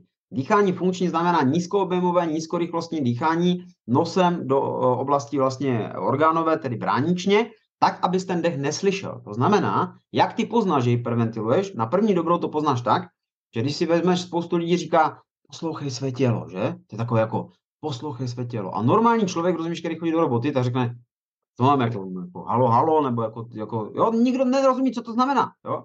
Ale když řekneš prostě poslouchej svůj nos, tak prostě tam hmm. buď ten dech slyšíš, když ho slyšíš, víš, že jsi ve 100% saturaci. To znamená, máš pozastavenou distribuci kyslíku. Pokud ho neslyšíš, saturka je zhruba v nějakých 98% a tam nastává ten moment, kdy se ti jemně navyšuje CO2 a v tento moment se dostáváme do sféry toho, že není důležitý kyslík sám o sobě, ale je důležitý kyslík CO2 a NO, tři plyny, které vznikají u funkčního dýchání, které vlastně tvoří to, že bez CO2 krvi ten kyslík není propuštěn do těch buněk. To znamená, pokud v sobě nemáš určitou úroveň CO2, která vzniká právě tím jemným dýcháním, tak ten kyslík se v tom přetlaku nemá jak dostat vlastně do toho buněčného prostoru. Proto CO2 mhm. je naprosto nezbytně nutný určité jemné formě vlastně a přítomnosti v tom organismu. Proto vlastně techniky funkčního dýchání jsou spojeny s navyšováním tolerance na CO2. Pracujeme s CO2, nepracujeme s kyslíkem. Jo? Kyslík je jenom zboží. Kyslík prostě hmm. pokud nepoužiješ správně CO2 a NO, tak se nedopraví z bodu A do bodu B. Prostě je to k prdu. On sice má ty základní mechanismy, bez, bez něho nemůžeš žít na buněčné úrovni, ale když ho tam nedopravíš, pomocí CO2 a NO, no tak je ti, ti stejně jako, jako k ničemu jo, v té krvi, protože v buňkách není. Takže mm-hmm. proto je velmi důležité vlastně si zvědomovat, práci na sobě skrze ty mechanismy, které dohromady dávají uh, ten, tu funkčnost tomu dechu a z již zmíněný NO, oxid dusnatý, což je třetí plyn, který vlastně vzniká jenom u toho funkčního dýchání. On nevzniká u hyperventilace, protože se nestíhne vytvořit. Uh, vzniká při jemném dýchání nosem, kdy se uvolňuje při každém nádechu z paranasálních dutin, což jsou vedlejší nosní dutiny. A už v roce 98 za jeho účinky v těle byla udělena Nobelova cena. A to jsou vlastně nejenom uh, dezinfikační, jo, že on je jak vnitřní sávo, on ti prostě je schopen krásným způsobem uh, dezinfikovat nejenom horní a dolní cesty dýchací, ale pracuje s celou krví, pracuje s vazodilatací, to znamená roztažitelností uh, cev, pracuje s tlakem, uh, odstraňuje vnitřní plak, je to neurotransmitter, to znamená aktivizuje mozku, mozkovou aktivitu. Uh, když si vemeš i Viagra, jo, je jenom koncentrované NO, takže když pracuješ dobře s vlastním NO, hm, jako chlap prostě se máš potom lépe. U nás jako je důkazem toho i Julinka, desetměsíční dcerka, takže kdy, i když já jsem jako z normální okolnosti neměl mít, jako víš, při těch stavech vlastně mm. předtím jako dětí, můj spermiogram a moje krev vlastně tomu nenápovídala vůbec, bylo mi jasně sděleno, že to nebude možné. Až mm-hmm. potom, když jsem to nechal udělat znova, tak eh, tam zase došlo k tomu, že eh, se v laboratoři vlastně jako volalo, jestli to jsou výsledky moje, nebo jestli to není jako nějaká mílka. A, a když se vlastně přišlo, že to jako jsou mé výsledky, že se to zlepšilo způsobem, který jako není v podstatě jako úplně reálný za tak krátkou dobu, tak zase jako došlo k tomu, no jo, je to vaše, tak je, je to vaše, no. A, a hotové, jo. Nikoho nezajímáš. tak, jo, takže, a, a zase je to v pořádku, jo, takže... A, a tohle teda to... připisuješ hlavně, hlavně jako to nápravě tady z toho propojení jako dechu a těch dalších aktivit, že jsi víc tak, začal jako uvědomovat, jak vlastně dýcháš. napravíš uh, dechový vzorec, co se týče vlastně jeho jemnosti, umluvení, máme na to dýchánek přímo, jo? je tam technika dech dělá řeč, která vlastně je vyvinuta na to, aby si místo toho, abys do řeči vkládal dech, tak aby si do dýchání vkládal řeč, jo? Hmm. Celé to otočíš. Protože ty hmm. chceš, jo? Egoisticky chceš mluvit, ale dechový vzorec na to není připraven, jo? Takže neznáš ani svoji kontrolní pauzu, což je vlastně měřitelná jednotka kvality tvého dechu, kterou si jednoduše změříš je to tam taky k dispozici v dýchánku 18, jo, počátek funkčního dýchání, kde ty zjistíš, jakou máš kvalitu toho dechu, zjistíš, jak na tom jsi a od toho vlastně jednoduše odvíjíš všechno ostatní, protože bez toho startovního jakoby pole, toho tvého fyzického stavu eh, dechového vzorce, nemáš jako o sobě žádné povědomí, nevíš, jo? Než to, když mhm. vlastně zjistíš, víš, a můžeš vlastně začít stavět, jo, ten, ten, ten dům té funkčnosti v tom těle velmi jednoduše díky sobě samému dáš to, vložíš to do řeči, začneš generalizovat a nebo navyšovat kontrolní pauzu, abys toho mohl říct víc a pořád zůstal mm. toho dýchání. Stejně tak to začneš vnášet do pohybu, to znamená, budeš propojovat, zjistíš si, kde je tvoje uh, zóna vlastně toho, kdy si u toho pohybu ještě schopen dýchat jemně. Jo? A u někoho to bude e, rychlá chůze, u někoho to bude kluz, u někoho to bude pomalá chůze třeba, jo? že budeme muset zpomalit mm. prostě jako z toho egoistického rámce jako celkem značně. Jsou tam mhm. techniky v těch dýchancích, vlastně, které ti dávají možnost navyšování toho dechového vzorce a to je právě ten for, že u těch sportovců, s kterými třeba pracujeme, tak eh, se potom vlastně děje, že když ty adaptuješ ten dechový vzorec na nový stav v rámci tolerance na CO2, prodlužuje se ti vlastně ta kontrolní pauza, takzvané bolt score, a ty jsi schopen najednou postupně dýchat jemně mm-hmm. i v prostoru, kde předtím bylo už obrovské vlastně hyperventilační dýchání a to ti umožňuje distribuovat kyslík stále i u toho pohybu do těch buněk. Ty buňky nestrádají, ty nemusíš jít do únavy, natož do uh, křečí nebo bolestivosti. Stále vlastně funguješ jako dobře namazaný stroj, jak švýcarské hodinky a ten výkon roste. To znamená, to je ten paradox, že ty vlastně s pomalením si schopen navýšit výkon, což vůbec nikdo nechápe. Jako, jo, no, v tom, tady tom šílenství toho západního světa, to je jako věc, která jako je k neuchopení pro 90% lidí. Jo. Hmm. Proto já to nikam nevnáším a vždycky reaguji jenom na to, kdo vlastně přijde sám. Víš, že ani, jsme nikdy nepoužili ani korunu na reklamu, ani to neuděláme, prostě jak fungujeme komunitně. A vždycky ti lidi, kteří už jsou nějak jako ready na sobě pracovat, tak přijdou sami. Aniž bych prostě jako říkal, hele, my máme něco jako to, jako fakt, jako to je super, to ti pomůže. Ne, prdy. Prostě jako zjistí si to sám a pokud jsi ready, tak si tě to najde jako v tom vesmíru samo. Jo? To je Jak, jaký je třeba nejlepší způsob za tebe vlastně začít se nořit do tohohle světa, když teď někdo slyšel tady tu informaci, že je dobrý udělat si nějakou základní úroveň jako zjištění toho aktuálního stavu a pak třeba uh, tady s tím začít pracovat tím způsobem, že právě začneš zpomalovat a navyšovat tu, tu kapacitu a tak dál, tak uh, kudy se do tohohle světa ponořit?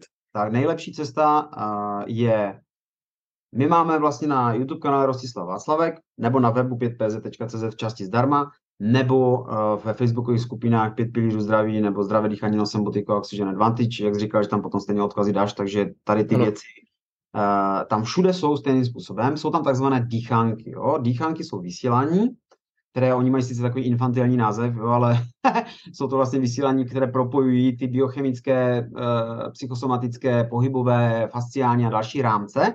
A vždycky vlastně mají téma nějaké, je to vždycky na hodinu zhruba to vysílání, a proto není nutné jako vidět, víš, všechny ty vysílání, hmm. a tam někdo nemyslí, že to je prostě jako, protože tam už je, je 54, jo, takže hmm. 54 hodin plus dalších x jako kratších eh, videí a je to, vše, je to pro všechny vlastně jako zdarma, aby mohli praktikovat, jo, to je vlastně ten princip, který eh, valná většina lidí nedělá, že my máme 99% věcí zdarma a 1% nás živí. A to hmm. prostě jako v úctě a v respektu k tomu prostoru velmi dobře, takže prostě jsme za to vděční, že to tak je možné a stačí to, jo. A proto prostě jako mě jako nevadí, když si prostě nějakým způsobem ti lidi pomáhají sebou sama zadarmo, jo. Prostě jako je to věc, která v tom povědomí dává velký smysl. Začátek je dýchánek číslo 18. Mm-hmm. 18 je prostě věc, která prostě by tě měla uvést do funkčního dýchání, aby o sobě zjistil v rámci kontrolní pauzy, jak na tom si.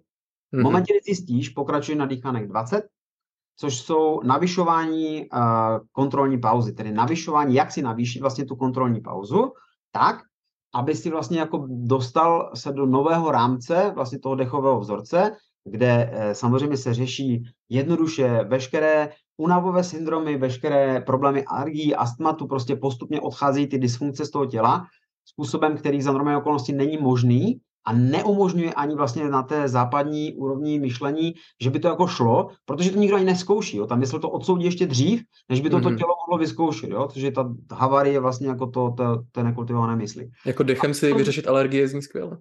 No, to jako a bude mít teďka eh, vlastně v červenci, nebo v, v červenci, ne, v srpnu, Potom vlastně bude dýchánek přímo na alergie, věnovaný vlastně tomuto tématu separé. Teďka máme menopauzu, budeme mít vlastně téma menopauzy neuvěřitelná, prostě jako věc, na které se rok pracovalo, bude na konci června a v červenci bude problematika tinnitu, jo, což je taky věc, která jako spoustu věcí trápí, spoustu lidí mm-hmm. trápí. A zase jako spoustu lidí netuší, jakým způsobem jako lze ty, ty věci vyřešit funkčně. Takže dýchánek 18, 20, 22 je potom vlastně propojení dechu a pohybu. Jo, takže uh, toto jsou tři základní a potom tam může jednoduše podle těch názvů se každý může dostávat tam, eh, kde, dívej, ty názvy jsou jak pro uh, žáka paté třídy základní školy, takže tam se přečteš, jak se ten dýchanek jmenuje a řekne, a tak to mě trápí, to by mě mohlo zajímat, jo. Hmm. A když prostě je to věc, která se netýká, no, tak si ho prostě nepustíš, to je jednoduché. No, Na druhé straně nedoporučuju, pokud to někdo udělá, jo, aby prostě přeskakoval, protože nemá čas se dívat na hodinové vysílání, jo. Ty dýchánky nikdy nebudou mít minutu, protože za minutu samozřejmě, tak jak je to v těch feedech, a ty lidé už se na to neuromarketingově prostě bohužel přizpůsobují, že takhle to jako je a že realita se dá změnit prostě za jednu minutu, tak já to nikdy neudělám, protože bez souvislostí hmm. a technika nebo cokoliv, co v tom dýchánku je použito, to nemá jak zafungovat. Nefunguje to. Nebude to hmm. fungovat, člověk bude hledat dál. Proto, když se na to někdo podívá, tak tomu věnuje ten prostor jako celku protože pokud to bude segmentovat zase do těch izolovaných jenom proto, že vlastně nemá čas na sebe sama, tak samozřejmě jako v tom životě se nezmění nic. Jo? To je jenom jako moje doporučení. Jo, určitě. Jako určitě. dělat, co chce, ale jako jinak to moc smyslu nedává. Chápu. Uh, hele, super, pošlem lidi na dýchánky a zároveň mám ještě pár takových otázek, které budou mířit na asi nějaký témata, který v nich asi zmiňuješ, ale chci je tady ještě, aby zazněly v podcastu, ať uh, ještě ještě to tady je a potom to budeme směřovat k závěru, taky spovídáme celá dlouho. Jasně. A, chtěl jsem se tě zeptat, uh, ještě si říkal propojení dechu a spánku, tak jestli je něco, co v krátkosti dokážeš sdílet ohledně toho, jestli to je třeba to cvičení, jak už je známý v biohackerském světě, že na, na noci zalepíš pusu prostě lékařskou pásku, aby si dechal jenom nosem, Mm, tak, no. uh, já to jenom jako uh, tady ty věci upřesním, protože spoustu lidí vlastně jako to pře, uh, přebírá jako formátem CTRL-C, CTRL-V aniž by o tom jako něco vědělo a potom jsou samozřejmě články v novinách, že jako se lidi na TikToku ohrožují zalepovaním pásky, ohrožují si život tady těma jako věcma, jo, a vůbec nechápou zase souvislosti. Já mám přímo vysílání, zase hodinové na dýchání a spánek, usínání, problematika nespavosti, spánkových apnoí a tak dále, chrápání, jo, jak vyřešíš chrápání prostě jedno proždy, protože to samo o sobě tě dostává zhruba 10 až 15 let dřív do rakve, než bys tam uh, šel, kdybys nechrápal. Takže není to problém jenom pro druhé lidi, ale je to problém jako tvůj celkem zásadní.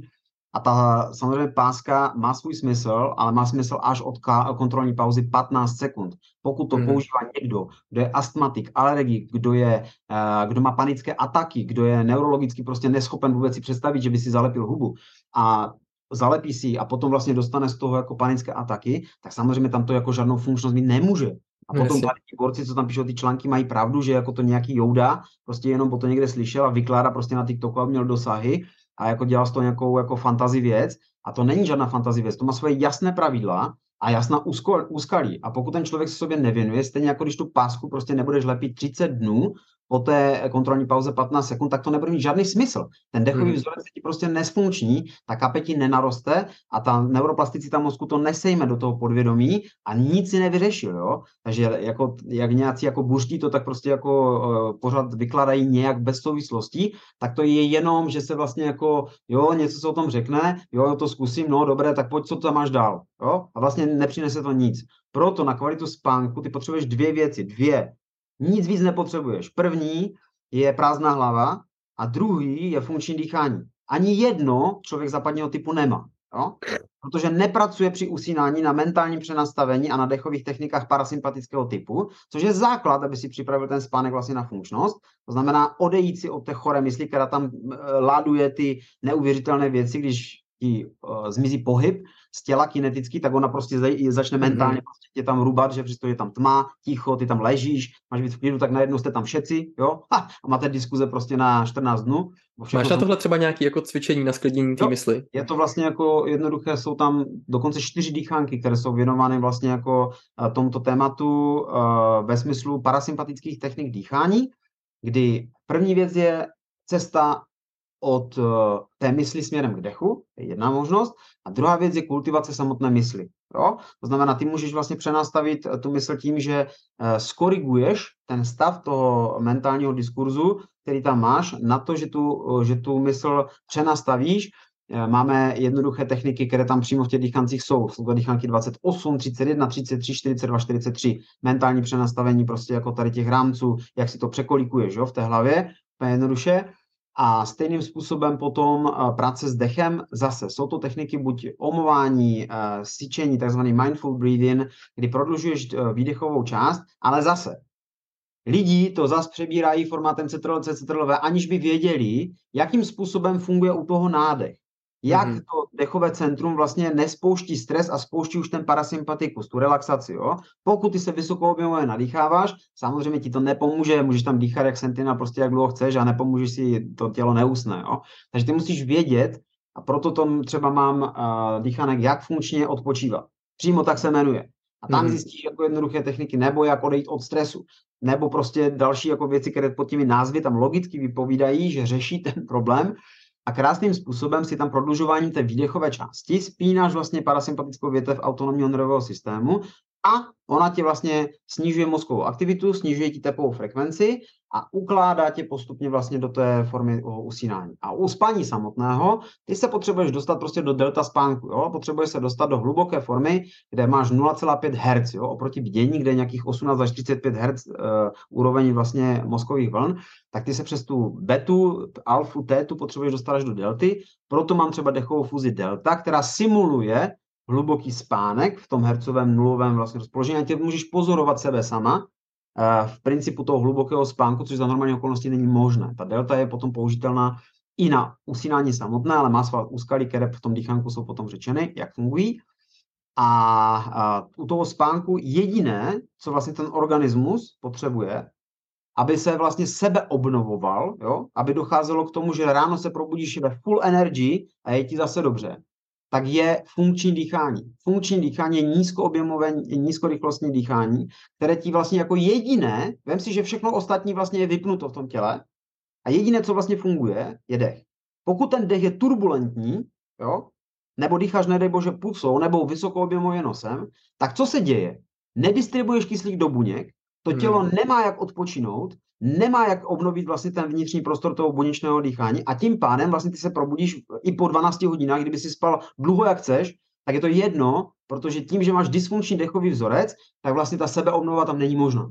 Mm. Není možné. Jo? A jelikož v tom těle při spánku neprobíhá nic jiného, než dýchání vlastně v rámci toho pohybového aparatu. Samozřejmě probíhá tam uklízení, spousta mechanismů, které se tam dějí, navázany na ten funkční dechový rámec, ale ten základní pohyb a činnost toho těla je dýchání, tak to musí probíhat funkčně. A abys mu dal funkční rozměr, tak ano, jedna z technik je páska, která vlastně dává možnost, protože to tělo, jak už jsem říkal, tě nezabije, ten put sebe zachoví automaticky, aby se nevytvořil hlen, který se tvoří jenom vysokoobjemového dýchání, tak ti spustí nízkoobjemové dýchání, aby nevytvořilo v eh, těch horních cestách dýchacích hlen, ale aby se tam spustil NO z těch paransálních dutin, oxid dusnatý, ten ti dezinfikuje dutiny, upostraňuje ty zduřelé sliznice, dává ti průchodnost těch horních cest dýchacích a umožňuje ti vlastně uh, to funkční dýchání nízkým objemem a nízkou rychlostí po celou noc. Navíc mm-hmm. navyšuje kontrolní pauzu. Jo? Takže hmm. jsou to věci, které jsou vysoce funkční, odcházíš tam vlastně od těch turbulentních uh, uh, dysfunkcí toho chrápání, někdo uh, jako furt je nějaké víš spánkové laboratoře a podobné jako nesmysly a, a chtěl ti řezat prostě uh, půlku těla v hlavě v rámci toho, abys nechrápal, tak ty to jednoduše můžeš vyřešit tak, že to tělo naučíš novou dovednost, kterou prostě jednoduše do té doby nemělo, ale jak říkám, má to svá pravidla, jasná. A díky hmm. tomu, že bohužel v tom prostoru se fantasmagoricky tvoří objem v smyslu spousty videí a nedělají se souvislosti, tak si ti lidé mohou klidně ublížit. Mm-hmm, rozumím. Jo, hele, eh, vlastně vnímám, že všechno, co, co popisuješ i v rámci těch technik a přeučování se a tak, je vlastně natolik komplexní, že prostě to nejde teď jako jít do nějakého úplně konkrétná, že spíš teda lidi odkážeme na ty dýchánky. Zároveň i tak mě zajímá. Bylo by to vlastně kontraproduktivní, no, jo, jako v rámci vlastně toho, aby tomu člověku to jako fakt jako něco dalo, jo. pro něho hmm. samotného, tak vlastně jako je to, je to věc, kdy eh, Určitě. můžeme jako příkladově, jo, můžeme to udělat prostě techniku jako mindful breathing, techniku cvičení, prostě jako když si vlastně uh, uvolníš stres během tří nádechů, výdechů. Hele, po, pojďme klidně do toho. Já právě jsem chtěl říct, že chápu, že je potřeba kontext, ale jestli třeba máš aspoň pár nějakých malých typů, co přece jenom už z tohohle rozhovoru si lidi můžou odnést teď v rámci dýchání, tak jo, klidně pojďme do toho.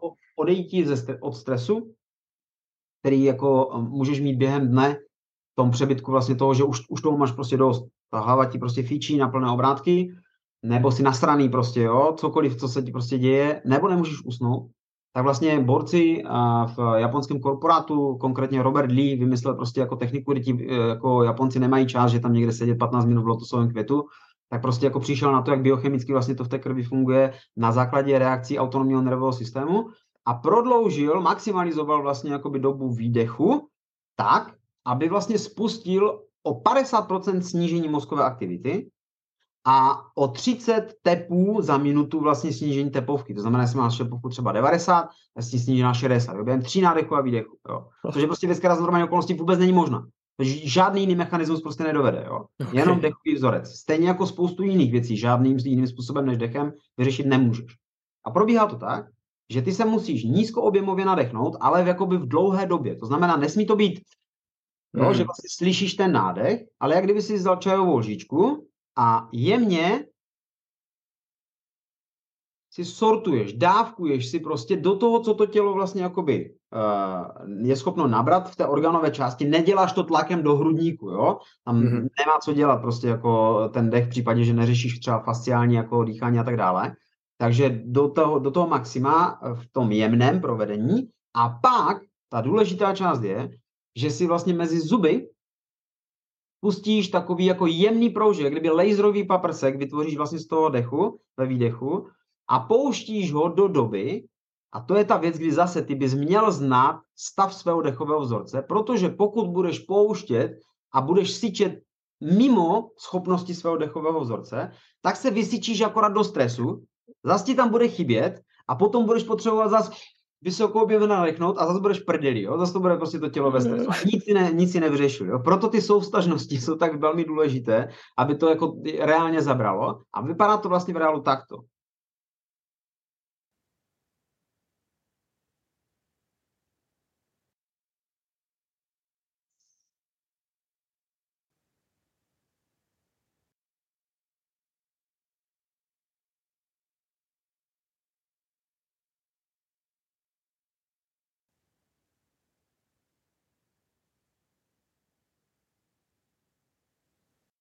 Na tom konci, ve zhruba třetí čtvrtině, si už to musíš pustit aby si potom mohl zase zvolna, pomaličku, nabírat vlastně zase na ten druhý nádech, pozvolna, abys tam neměl ten hyperventilační efekt, který tě spustí zase do toho stresu a znovu ten výdech pustíš vlastně stejným způsobem přes ty, přes ty zuby, prostě tím cezením, jo. Tři nádechy a výdechy tohoto typu a jdeš. Hmm. Jo, jo už, už jenom po jednom teď cítím větší zen. No, a fičíš, jo. to je prostě jenom, pro, pro ty, co se nedívají na video, ale mají jenom podcast, tak uh, jenom jestli ještě můžeš líp trošku popsat, jak to teď vypadalo, ať to, uh, protože Takže, tě neviděli. Uh, vlastně uh, jenom ještě, já dám, než to řeknu, tak dám ještě verzi hmm. bez toho syčení, protože někde, jako třeba, aby se na tebe někdo nedíval, že paseš hady, že, tak jako, tak je dobré vlastně ten proužek potom třeba vydýchávat i mezi rty, jo, že vlastně tam je to bez zvuku potom, takže to můžeš dělat kdykoliv, kdekoliv, jo, a nikdo to ani nepozná, že něco děláš. Stejně jako ty funkční techniky dýchání jakékoliv, které prostě tam můžeš dělat potom v pohybu. Ale to provedení ještě jednou tedy, že nadechuješ, jak kdyby si představil prostě jako, že by si zdávkoval, sortoval ten nádech pomaličku mm-hmm. pozvolna, tak, aby ho neslyšel, ale byl dostatečně dlouhý na to, aby si tam načerpal velké množství na to, aby si byl schopen potom popustit ve výdechu a mezi rty eh, a eh, respektive zuby vytvořil štěrbinu, velmi úzkou štěrbinu, kterým vlastně jak fakt laserový paprsek vycedíš ten vzduch v jemném proužku vlastně v tom výdechu tam,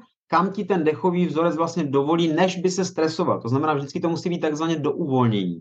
A než vlastně by se dostal na konec toho výdechu, tak už dávno předtím si to vypustíš, popustíš si to do volna, aby si zase v jednoduchosti mohl pomaličku nadechnout vlastně na ten další nádech a pomaličku zase potom popouštět vlastně v tom mm-hmm. výdechu tím, tím syčením. A tři až čtyři volné eh, nádechy tímto způsobem a tě uvádí automaticky z té stresové, sympatické části autonomního nervového systému, kde je valná většina lidí západního typu, do mm. té relaxační, do té parasympatické, jo, kde vlastně krásným způsobem tě to potom ladí do toho usínání a to tělo si to zřídí samo, jo. Hmm. To, co ho ruší, je ta mysl, jo. To vlastně, když ty začneš pracovat s tím tělem, eh, reálně prostě mu spustíš režimy, které ono zná, pochopí, uchopí, tak tě tam vlastně posouvá sám.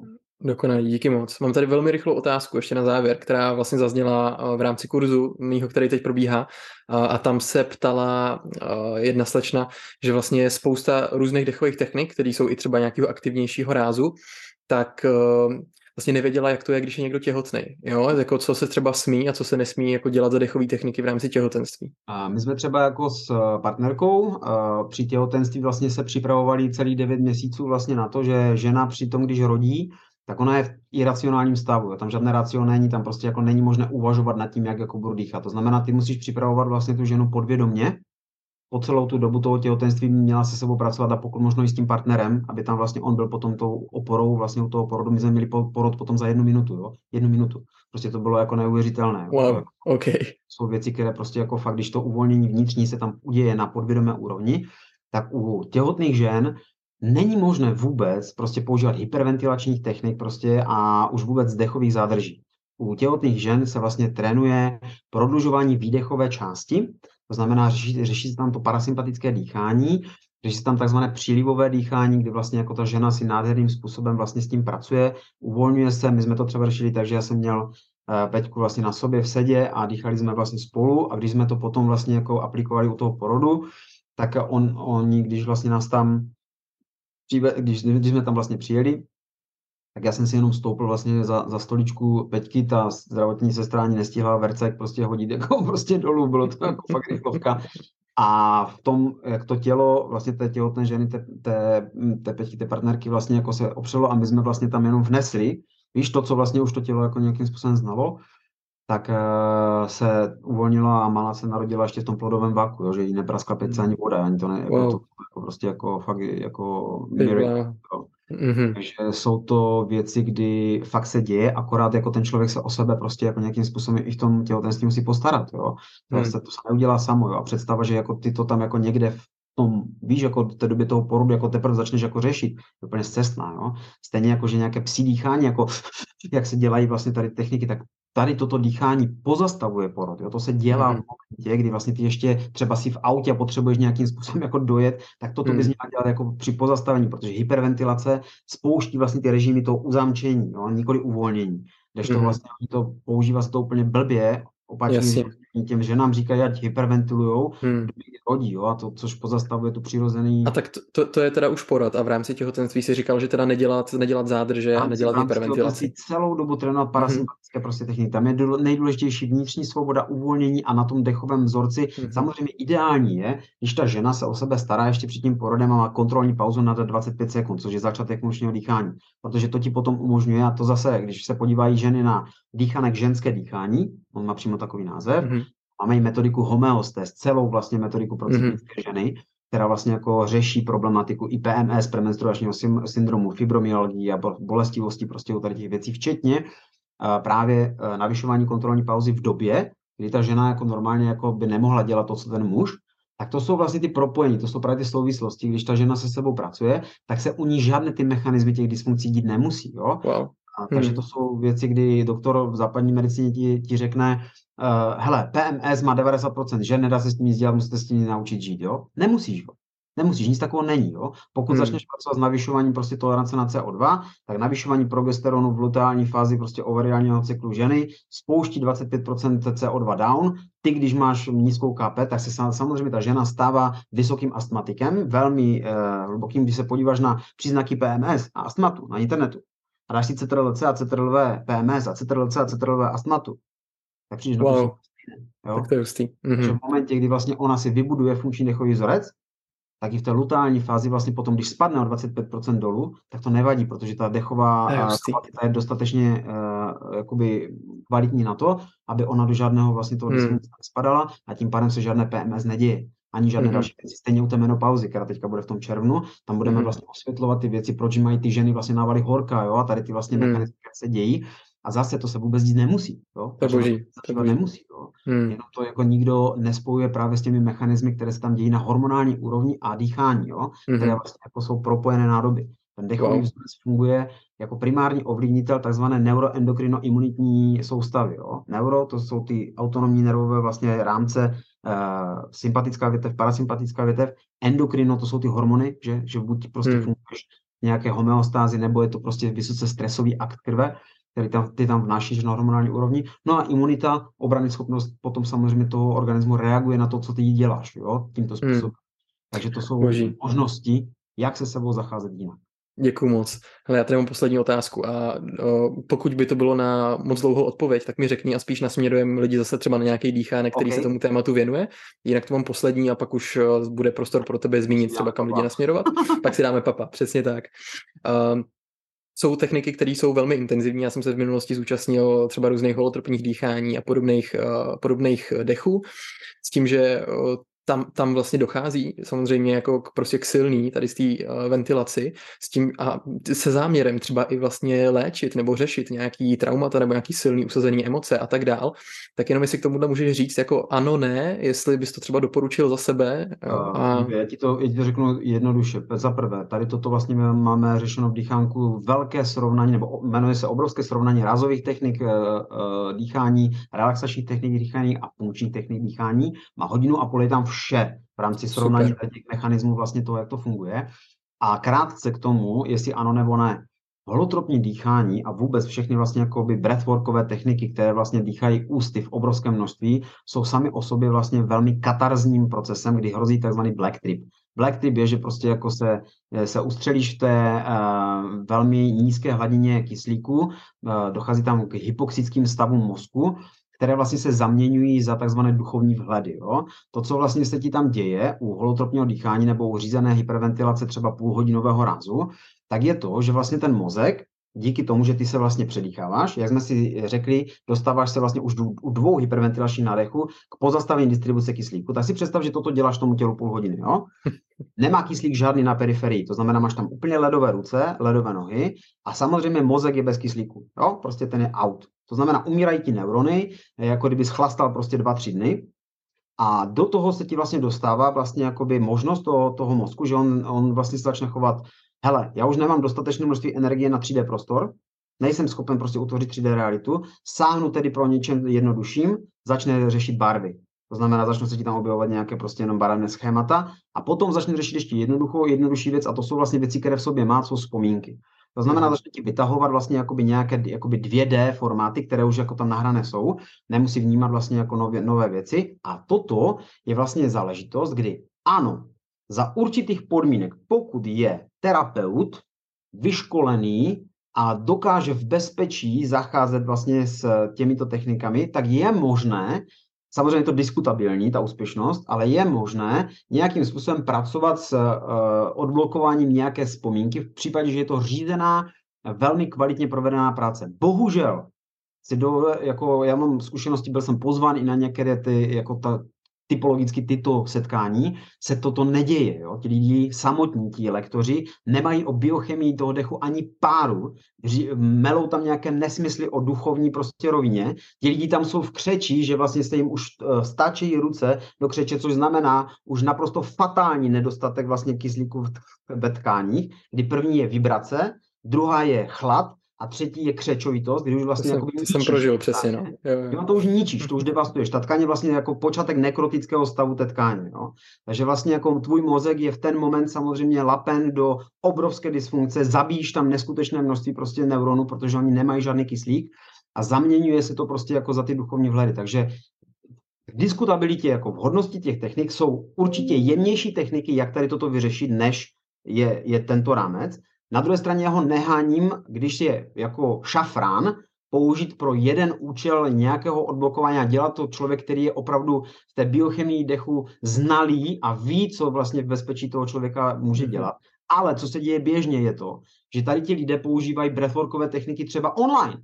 Jo? Mm-hmm. Pozvou ty vole na nějaký Zoom call prostě jako nějakých 100 lidí a teď tam prostě dýchají jak pro koplík, tam ti lidi jsou někde v nějakých svých bytečcích naprostém jako šílenství tam hyperventilují, prostě dostávají se do nějakých křičovitých stavů, nikdo tam s nimi není, může tam klidně umřít. Nebo tam můžou mít fatální prostě jako věci, kdy jim tam nikdo nepomůže, jo. A to jsou, jako, to jsou ty nebezpečí, vlastně rozumíš, kdy jako uh, ustřelíš se jak ve vědě, kdy neguješ duchovno, ale stejně se ustřelíš i v tom duchovnu, kdy neguješ prostě jako, nebo hmm. ti nedochází jako ty aspekty bezpečí vlastně zacházení s tím tělem v principu té biochemie, jo.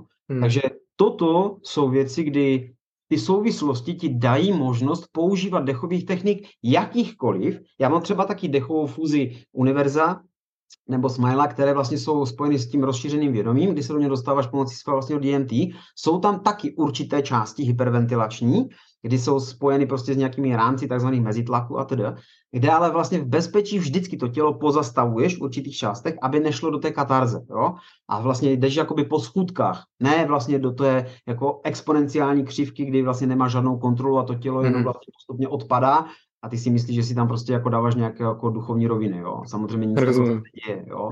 Ten, ten jo, mozek jako orgán prostě velmi zasažen strašným způsobem uh, devastován a úrovní vlastně toho je, že ti vytahuje věci, na které už mu zbývá to mikro množství energie, které ty mu vlastně svým chováním dáváš. Děkuju. Za, mě takhle úplně boží. Dotkli jsme se všeho, co jsem chtěl. Nasměrujeme lidi asi na pět plířů zdraví, nasměrujeme na dýchánky, kam my ještě nasměrujeme. YouTube kanál Rostislav Václavek, eh, vlastně, kde jsou eh, nejenom eh, ty playlisty vlastně dýchánku, ale i spoustu jiných videí z oblasti, z oblasti Oxygen Advantage, mentálního nastavení a tak dále. Facebookové skupiny, pět pilířů zdraví a zdravé dýchání nosem Butejko Oxygen Advantage, kde vlastně se pro nás jako nejjednodušeji tvoří ta aktuální energie, protože není možné, děláme to fakt jenom s Peťkou, ne, nefungujeme prostě jako víš, jako nemáme najmuté žádné jako týmy, nic takového, takže to je nejjednodušší to tam prostě jako to komunitou vlastně řešit tam. A facebooková stránka 5 pilířů zdraví, a, no a web 5pz.cz, jo, kde v části zdarma prostě jako všechny ty věci taky najdou lidi. Skvělý, tak jo, Rostě moc krát děkuju. Boží. Radost je, jak se říká, je radost dělat radost, ale člověk nesmí zapomenout na tom začátku jako na sebe, jo, protože hmm. Eh, bez toho nasycení toho vnitřního prostoru sebou sama tu radost těm ostatním stejně neuděláš. Díky moc. Jo, mějte se všichni krásně. Hmm. Mějte se krásně. Tak, rozhovor je u konce a my vám jako vždycky moc děkujeme, že jste ho poslouchali. Jestli vás Rostová kadence, předávání know-how, příběhů a informací a celkově všeho nechala bez dechu a zvedla vám tep, což bych se popravdě nedivil, tak se teď zase v klidu dodechněte, nechte to usadit a zavítejte na Rosťův YouTube kanál, kde najdete všechno, co potřebujete pro hlubší ponor do světa dechu. Já už jsem osobně zkouknul dýchánek číslo 18, který prostě zmiňuje v rozhovoru. Byl skvělý, informativní, velmi poučný, přínosný a těším se na další a neskutečně mě fascinuje, jak velkých věcí se dá dosáhnout jenom tím, že přepíšeme svoje dechové vzorce a dovzděláme se v tom, co většina lidí považuje za samozřejmost a proto se právě nikdy nezastaví, aby zjistili, jestli tenhle dar, který máme od narození, neskýtá možná trošku víc pokladů a možná mnohem víc pokladů, než by se mohlo na první pohled zdát. Nezapomeňte si zakliknout odběr našeho podcastu, pokud jste tak ještě neudělali, ať vám neuteče žádná nová epizoda. A určitě tenhle rozhovor nazdílejte s někým, koho by mohl zajímat a udělejte tak takový krásný malý dobrý skutek. Přestože jsem tuhle epizodu nahrával sám, tak vám oba sluci moc děkujeme, že tenhle podcast posloucháte a přejeme vám, ať s láskou a vnitřním klidem jdete svojí jedinečnou životní cestou a s radostí prožíváte všechno, co vás na ní potkává. Mějte se nádherně a naslyšenou u dalšího dílu podcastu Svojí cestou.